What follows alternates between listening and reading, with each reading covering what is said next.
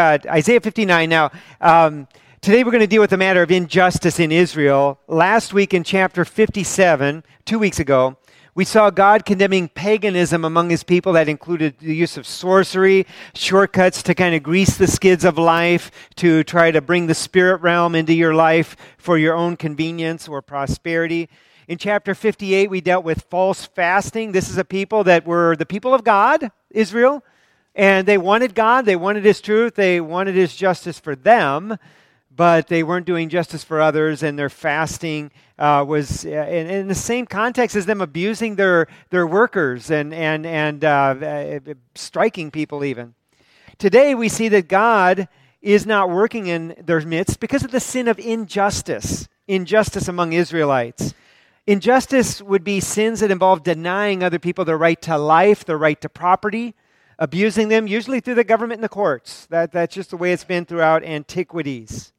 Human government is a great thing. It's a gift from God. Romans 13 makes it clear that uh, you and I probably went to sleep last night without fearing for our lives because we have a human government that makes it such that when we go to bed, we really don't have like a you know a 10 or 20 percent chance that somebody's going to break into our house and kill us. Uh, I've been in environments where that's not the not not the case, at least not as much where when, when I'd go to bed with people, they'd pray for God to give safety at night, and the morning when we meet for breakfast, they praise God for giving them safety through the night that had just ended. And that's a real request, it's a real problem in certain environments. So human government can be very good in that sense, but throughout the 20th century, if you're to look at the genocides and the, the democide of the 20th century, uh, most of it well over 90% of it was done through human government. It was legal. Some government system was killing people systematically. Uh, all the way back to Armenian genocide of 1915, uh, where somewhere between 600 and 1, 600,000 and 1.2 million uh, Armenian Christians died as the uh, Turkish Muslims, today it's uh, not the Ottoman Empire, it's Turkey, and, and they were seeking to establish a Turkish Muslim empire, and it worked. Uh, democide, there's a guy by the name of Rummel who uh, studied 8,000 reports of uh, democide. Democide is killing unarmed or disarmed persons by the government. And, and uh, he calculated 262 million victims in the 20th century. Now, today, there's some 12 to 20 democides going on. Um, most of them government sponsored, but not all. Um, and and, and uh, not even 90% today are government sponsored. It'd probably be more like 60 or 70%. Some government is behind it.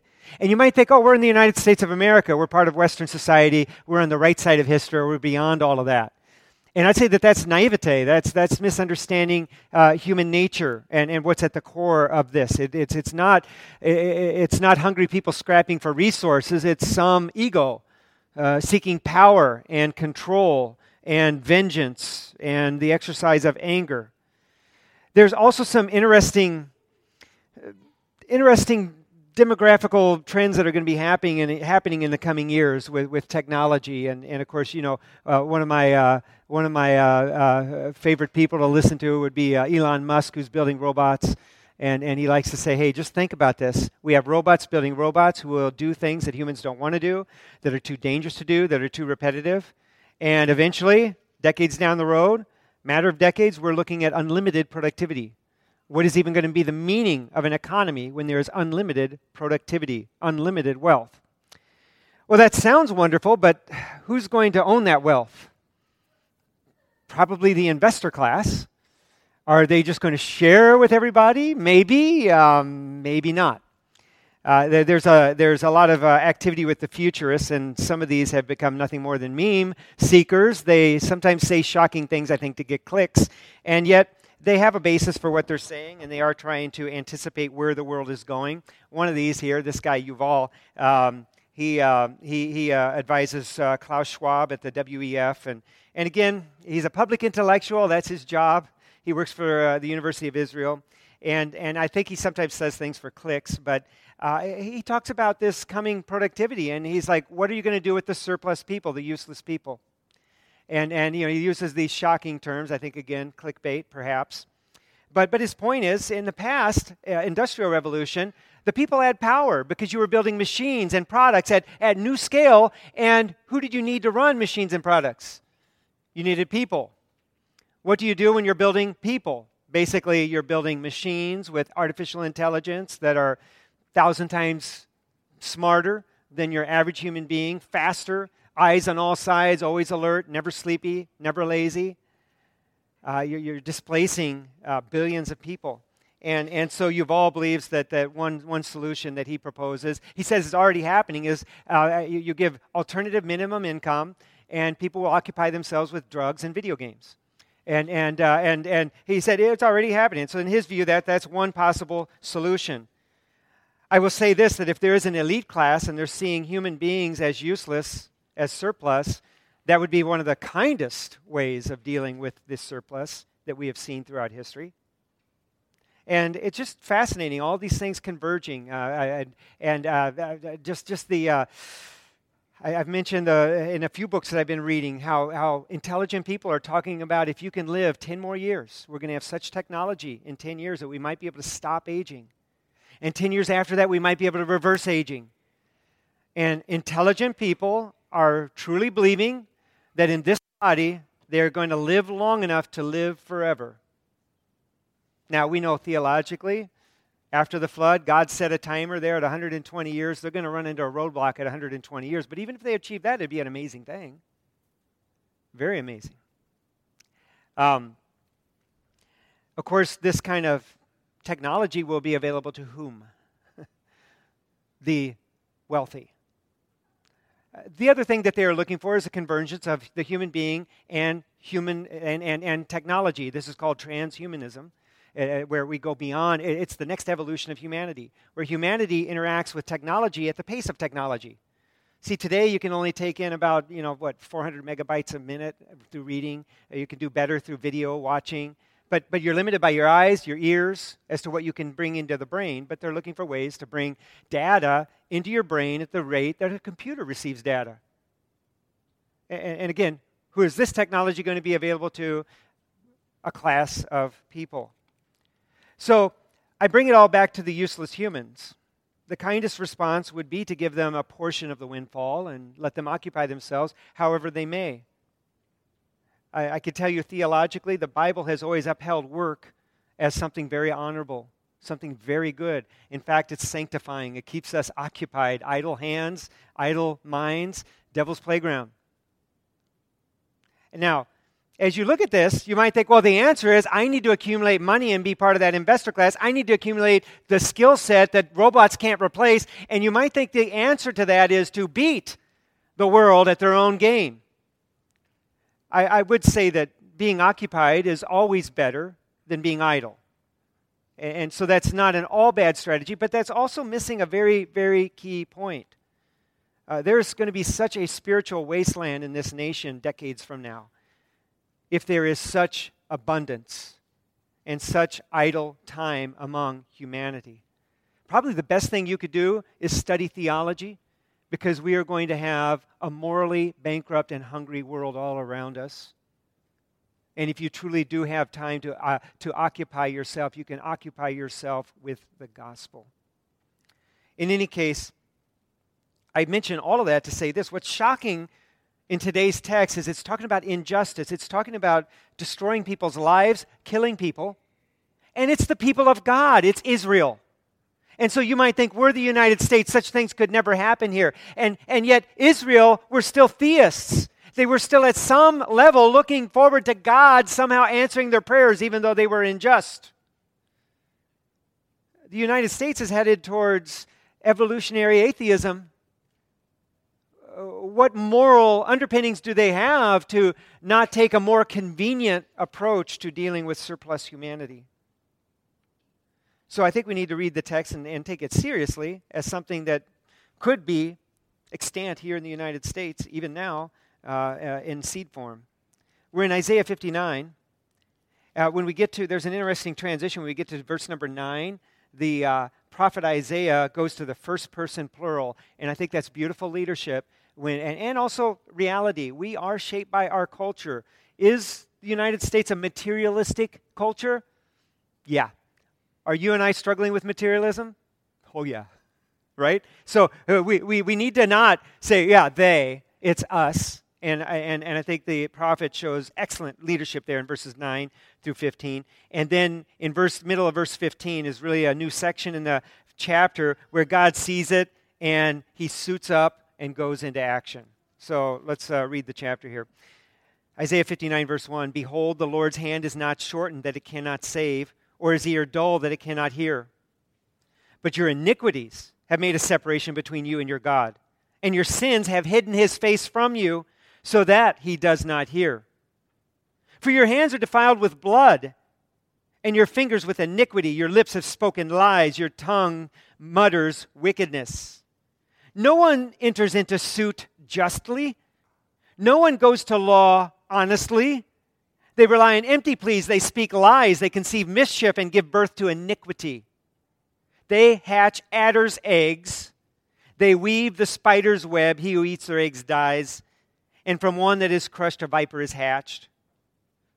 Their webs will not serve as clothing. Men will not cover themselves with what they make. Their works are works of iniquity. Deeds of violence are in their hands. Their feet run to evil. They are swift to shed innocent blood. Their thoughts are thoughts of iniquity, desolation, and destruction are in their highways. The way of peace they do not know, and there is no justice in their paths. They have made their roads crooked. No one who treads on them knows peace. Therefore, justice is far from us, and righteousness does not overtake us. We hope for light, and behold, darkness and for brightness, but we walk in gloom. We grope for the wall like the blind. We grope like those who have no eyes. We stumble at noon, as in the twilight, and among those in full vigor, we are like dead men. We all growl like bears. We moan and moan like doves. We hope for justice, but there is none. For salvation, but it is far from us. For our transgressions are multiplied before you, and our sins testify against us. For our transgressions are with us, and we know our iniquities, transgressing and denying the Lord, and turning back from following our God, speaking oppression and revolt, conceiving and uttering from the heart lying words. Justice is turned back, and righteousness stands far away, for truth has stumbled in the public square, and uprightness cannot enter truth is lacking. And he who departs from evil makes himself prey. The Lord saw it, and it displeased him that there was no justice. He saw that there was no man and wondered that there was no one to intercede. Then his own arm brought him salvation, and his righteousness upheld him. He put on righteousness as a breastplate and a helmet of salvation on his head. He put on garments of vengeance for clothing and wrapped himself in zeal as a cloak. According to their deeds, so he will repay wrath to his adversaries, repayment to his enemies. To the coastlands he will render repayment. For they shall fear the name of the Lord from the west, and his glory from the rising of the sun. For he will come like a rushing stream which the wind of the Lord drives. And a Redeemer will come to Zion. To those in Jacob who turn from transgression, declares the Lord. And as for me, this is my covenant with them, says the Lord. My spirit that is upon you, and my words that I have put in your mouth shall not depart out of your mouth, or out of the mouth of your offspring, or out of the mouth of your children's offspring, says the Lord, from this time forth and forevermore. Let's pray. Father, we thank you that you're a righteous God, that you are a just God. We thank you that you hate injustice little bit of a problem for us because, God, we are unjust people at many times in many ways. Uh, Father, this springs out of self centeredness. Sometimes we call it convenience. Sometimes we call it necessary sins for coping in the workplace or the world. And Father, in the name of self and convenience, we are unjust to others. I pray that you would cleanse us of this. I pray, God, that we would recognize this and seek to obey you. Uh, Father, I also pray that you would help us not to despair at the human condition. Your word has been clear. Mankind has been defiled since the Garden of Eden. The first generation, brother killing brother. Uh, Father, sin is truly awful. And so we would say, Let you be true and every man a liar, that the curse of sin that is upon us and around us is just. And Father, that uh, it hurts and it should. But God, I pray that you would help us to cleanse ourselves from the sins that would harm those around us. Help us not to harm our neighbor. Help us to love our neighbor. And Father, help us to take hope in this that you have a Redeemer in Zion, that you are cleaning this up yourself, and you will be vindicated. Even so, come, Lord Jesus, we pray in his name. Amen. As we begin here in the study, uh, when God's people abandon honesty for greedy schemes, God withdraws from them. This should be no surprise to anyone who knows their Bible. God hates pride, God hates sinfulness. We see here in verse 1 Behold, the Lord's hand is not shortened that it cannot save, or his ear dull that it cannot hear. But your iniquities, here's the problem your iniquities have made a separation between you and your God. And your sins have hidden his face from you so that he does not hear. Now, if you go back to the previous chapter, verse number two, you'll see their complaint. We were fasting and you didn't see it. It says uh, in verse number two, yet they seek me daily and delight to know my ways, as if they were a nation that did not forsake the judgment of God. They ask of me righteous judgments for their own convenience. But verse 3, they delight to draw near. Uh, verse 3, why have we fasted and you see it not? Why have we humbled ourselves and you take no knowledge of it? And God has the answer Behold, in the day of your fast, you seek your own pleasure and oppress your workers. Uh, so, so we see there are people that are seeking God, but they have some fundamental heart problems that are, that are putting a, a, a barrier between, in the relationship between themselves and God Almighty. In verse 3, it continues to describe them. Uh, it says, For your hands are defiled with blood, and your fingertips with iniquity. Your lips have spoken lies, your tongue mutters wickedness. When it says your hands are defiled with blood, I don't take that to be mere metaphor. I, I, take this, as we read on, I take this to be uh, literally they were destroying people's lives in a predatory fashion and, and using court systems and, and bearing false witness in courts in order to prey upon others. Verse 4 No one enters suit justly. No one goes to law honestly. They rely on empty pleas. They speak lies. They conceive mischief and give birth to iniquity. Uh, we've seen that throughout history, that mankind uses the, the legal system for unjust means. They have legal entrapment. They draw people into situations. They have, they have uneven application of the laws, depending on favored groups or less favored groups. They have process laws whereby you could be accused of something you're totally innocent of, but in the process of investigating you, you make some missteps and you go to jail, not for what you did, but for what you did while you're being investigated for what you didn't do. That's just the way you can use the legal system. As, as some have said in business, that, that the, the process is the punishment. Uh, if you get taken to federal court by a competitor for some patent problem, it's a seven figure bill even when you win. It's a seven figure bill from your lawyer to go through it. And, and it's just a means of, uh, if you can't beat them in the marketplace, you beat them in the courts. So it was here. No one enters a suit justly, no one goes to law honestly, in verse 4. And then you have these metaphors in verse 5. They hatch adder's eggs, they weave the spider's web. He who eats their eggs dies. And from one that is crushed, an egg that is crushed, a viper is hatched. Now, I take it not all snakes lay eggs, but many do. Um, I also take it that in science, there I don't believe there's any known eggs that are poisonous to eat, so I don't totally understand the metaphor. He who eats their eggs dies. I don't think that comes from life. Um, uh, Wayne can correct me if uh, if I'm wrong in that. But um, the um, the thing that uh, perhaps the eating the egg and dying is from that next phrase from one that is crushed a viper is hatched. Perhaps you bite into an egg with a viper in it and um, a baby viper and i do understand baby vipers can carry poison um, deadly poison even as, at, at their hatching. So w- whatever we've got here we've just got a picture of people who are snakes. And they give birth to they give birth to, to, to, to snakes. Their webs will not serve as clothing. Men will not cover themselves with what they make. Their works are works of iniquity, and deeds of violence are in their hands. I don't think that's metaphor. Now, verses 7 and 8, you'll recognize from Romans chapter 3, verses 15 and 17. Verse 7 and 8 says, Their feet run to evil. They are swift to shed innocent blood. Their thoughts are thoughts of iniquity. Desolation and destruction are in their highways. The way of peace they do not know. There is no justice in their path. They have made their roads crooked. No one who treads on them knows peace. And I think that'd be treads on the roads that they made. the, the roads they make are tough roads. That is so like Satan. He promises, oh, go my road. It's a tough road, people. It is a tough road. Go to Romans 3 if you have your Bibles with you, or um, if you're uh, in an app that you can do that quickly. Go to Romans chapter 3, where verses 15 through 17 quote today's text.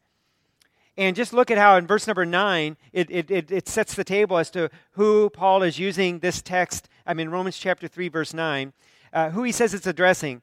Paul says, What then? Are Jews any better off? No, not at all. For we have already charged that all, both Jews and Greeks, are under sin as it is written, and then there's several passages, uh, uh, multiple passages here being quoted, but none is righteous, no, not one. No one understands, no one seeks God. That's talking about the natural man. If you, before you were saved, were seeking God, the Spirit of God was moving in you. It was God working in you gloriously. All have turned aside. Together they have become worthless. No one does good, not even one.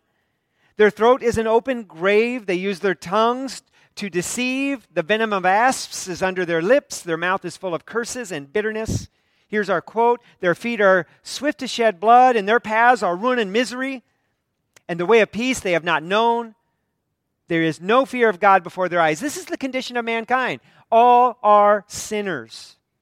Let me tell you something today. If you came through this door and you're wondering, you know, what is it that makes Christians Christians? It's not that anybody here is, is a Christian because they were so good. What we fundamentally recognize is that we have all fallen under sin, that we cannot stand in God's judgment, that God's standard of justice is perfection. And we have lost that. We have sacrificed that. There is one perfect man to walk the earth, the man Christ Jesus, and his righteousness gets imputed to our account when we place our faith in him. So the Bible continues here after saying all have sinned in, in Romans 3, and these are like life verses for me. Verse 19, now we know that whatever the law says, it speaks to those who are under the law. Why? So that every mouth may be stopped and the whole world may be held accountable to God. The law condemns every one of us.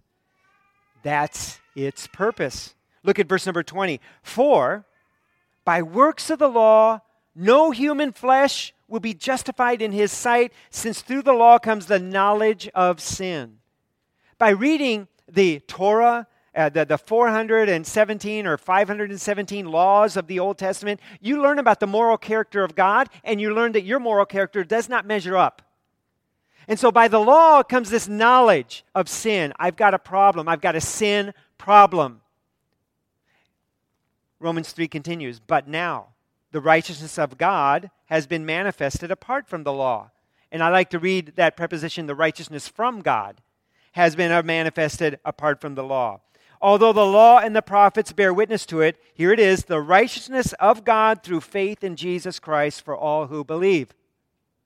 So that is a huge question for you today is have you believed on Jesus Christ? You are a sinner. I am a sinner. None of us will enter God's presence and say, "Oh, Holy, perfect God, it's so good to meet somebody as good as me now, finally. I mean, you know, you and I dealing with all these people. Well, it's been a long life, but I'm so glad we have each other now. That will not fly. You need a righteousness that comes through faith in Jesus Christ apart from the law. Why? Because we're all sinners. So I love this section that, that, that, that, that we'll see here um, in Isaiah where Isaiah identifies himself with the people of Israel because he too is a sinner. As we look at these verses and, and, and they describe these predatory people, in, uh, back in Isaiah, if you go back to Isaiah chapter 59, talks about them being predators. They're like vipers, biting, poisoning, killing. It's just in their way. It's in our way when we're sinners. It's like 2 Peter 2 says, uh, just listen to the, the, the, the instinct that sinners have for sin. Bold and willful, they do not tremble as they blaspheme the glorious ones. Whereas angels, though greater in might and power, do not pronounce blasphemous judgments against them before the Lord. But these, like irrational animals, creatures of instinct, born to be caught and destroyed, blaspheming about matters of which they are ignorant, will also be destroyed in their destruction suffering wrong as the wage for their wrongdoing.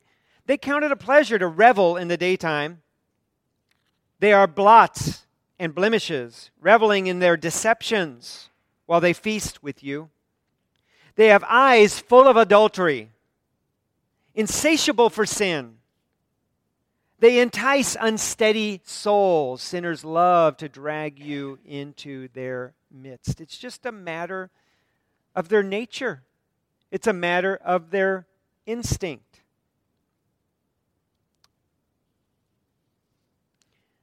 Matthew 7, there is, there is a, a bit of a balance here that we need to live in life because there are people in this world who just devour others. It's their instinct. Do you avoid them as a Christian or do you plow in and witness to them? Do you plow in and try to convert them? And I think that's a matter of spiritual wisdom and prayer on a case by case business basis. There are times where you head right in to somebody who's wicked and you witness to them because you trust it's going to be effective. There are other times where you plow forward and you seek to witness to people because you trust God would have you to do so, and it does not end well. Isaiah, this prophet, by the way, was sawn in two by Hezekiah's son. You know, and then later Hezekiah's son was humbled by God, imprisoned by the Assyrians, repented, and, and came to faith. And he will be in heaven with us. He is in heaven with Isaiah today, having had orders for Isaiah to be sawn in two. But I say that to say you are free to give your life for the gospel if you feel so led. But then you have this confusing words by Jesus where he says, Do not give dogs what is holy, and do not throw your pearls before the pigs, lest they trample them underfoot and turn and attack you. So there is some spiritual wisdom are you being called to convert a sinner? Are you being called to give your life as a martyr? Or perhaps just suffer for the Lord? Uh, or is this situation where you're dealing with dogs and you need to exercise some spiritual wisdom? And again, God guide you on that. I don't have any hard and fast formulas. Uh, I think the Spirit uses the word in your heart and the situation to, to, uh, to interpret those things. So Isaiah now, in this next point, he confesses corporate guilt. He just joins Israel in, in, in, in uh, confessing his guilt. Verse 9 Therefore, justice is far from us, the, and righteousness does not overtake us.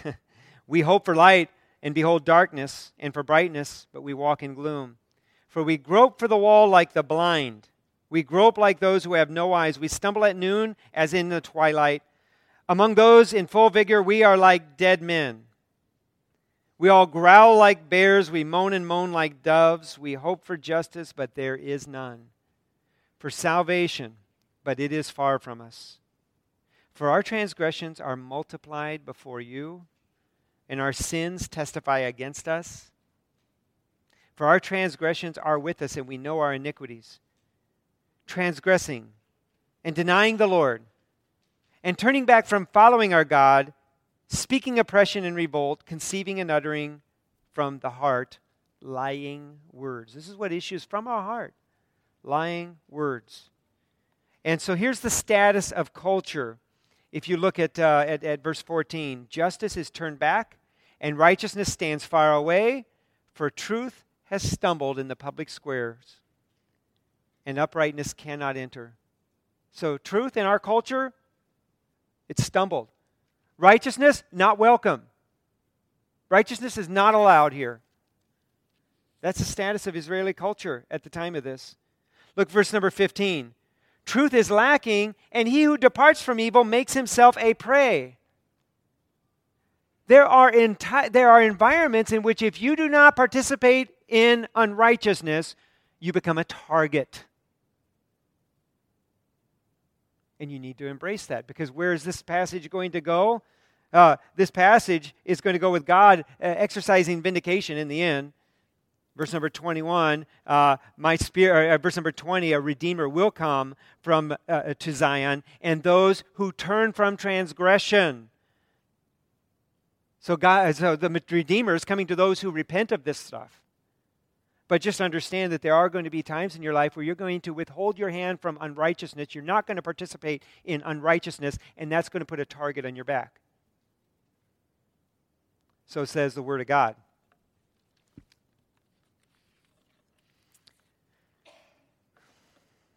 In point three here, God promises that those who turn from trans, uh, God promises those who turn from transgression that, that He will deliver justice, a redeemer, and His Spirit to preserve you, and also to preserve your offspring, and to preserve your children's offspring. That's what we call a heritage. That's a gift of grace. That is an amazing promise from God. Look at the middle of verse number 15. The Lord saw it and it displeased him that there was no justice. Now, when it says the Lord saw it, the word saw or see is a word of judgment.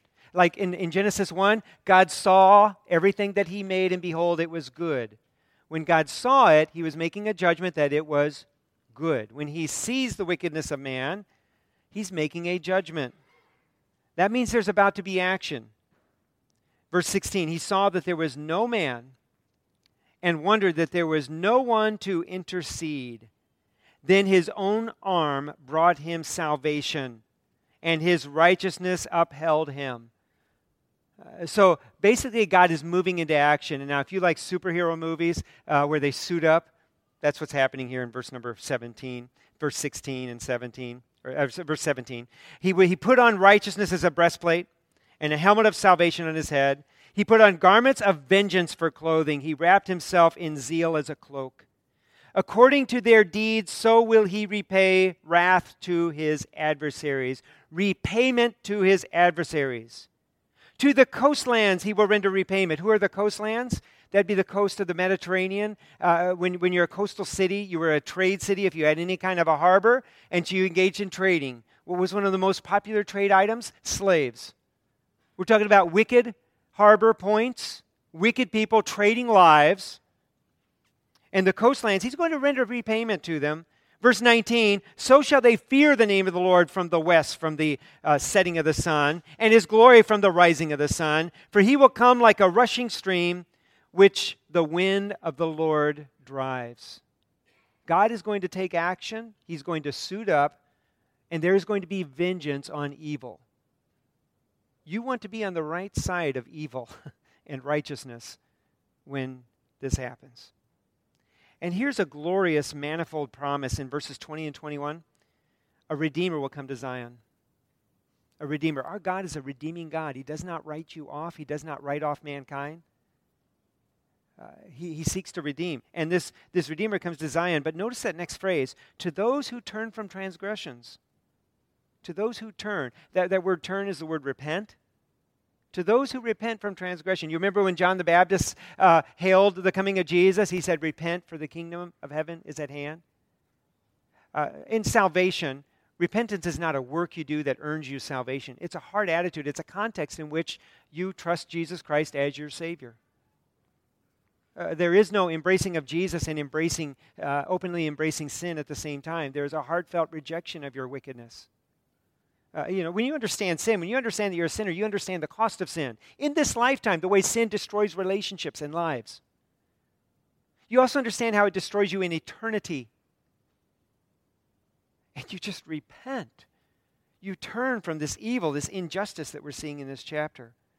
And then the promise continues. We have the Son because we have the Redeemer, but now we also have the Holy Spirit. Look at verse 21. And as for me, this is my covenant with them, says the Lord.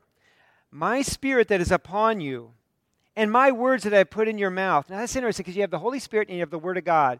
And what is one of the main ministries that we see the Holy Spirit doing? It's called the illuminating work of the Holy Spirit. He causes Christians to understand the Word of God as they read it, not perfectly. It's not a, it's not some kind of supernatural uh, superpower that you have, but there's just a basic understanding that the natural man does not receive the things of the Spirit of God because they are spiritually discerned. You have the Spirit. And God puts the Spirit in you, He has, he puts His words in you, what's the result? It's a heritage. He says, As for me, this is my covenant with them. Verse 21 says the Lord, My spirit that is upon you, and my words that I put in your mouth, shall not depart out of your mouth or out of the mouth of your offspring, or out of the mouth of your children's offspring, says the Lord, from this time and forevermore.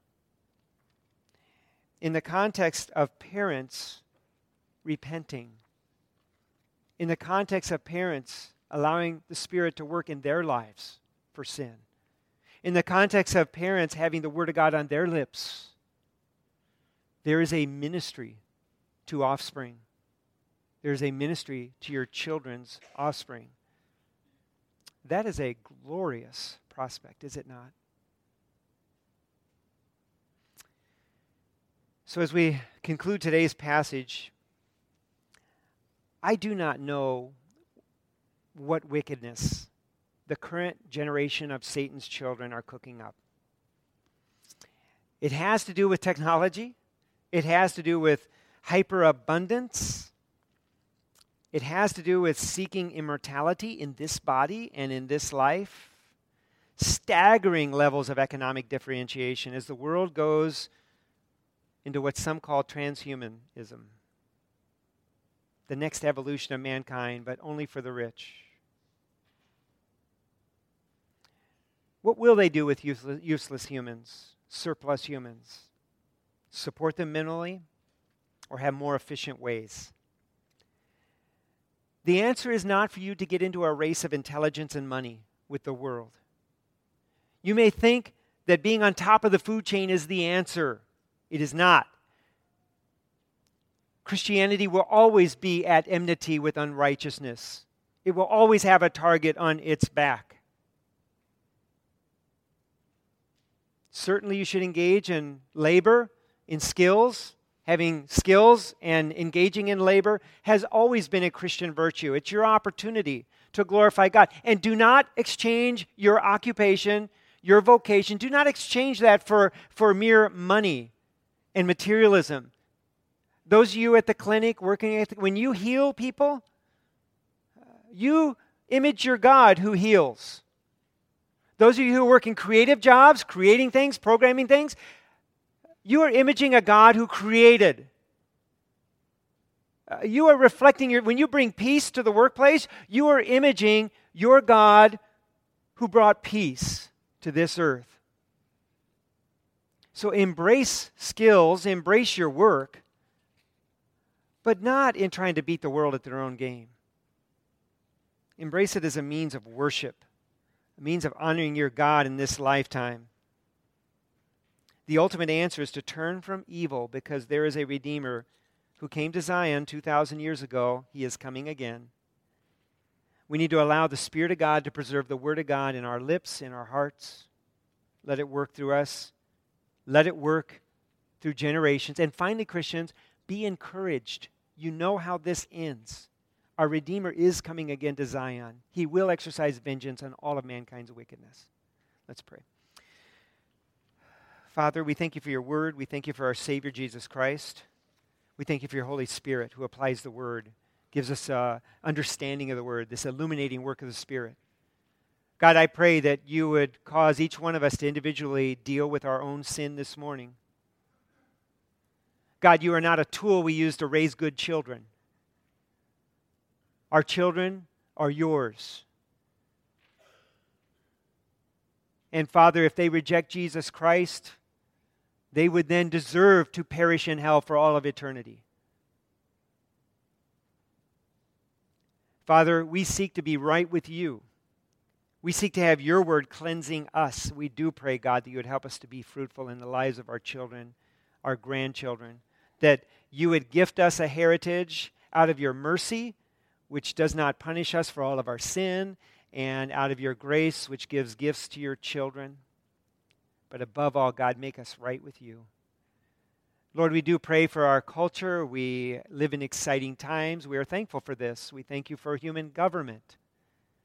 Uh, we have been given a good government, and we thank you for that.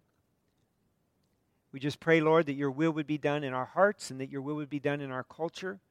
We pray that there would be many examples of righteousness, of your word cleansing cultures and, and creating examples of, of, of the Spirit's working in masses of people. But Father, failing that, I pray that you'd give us faith and strength to endure. We thank you in Jesus' name.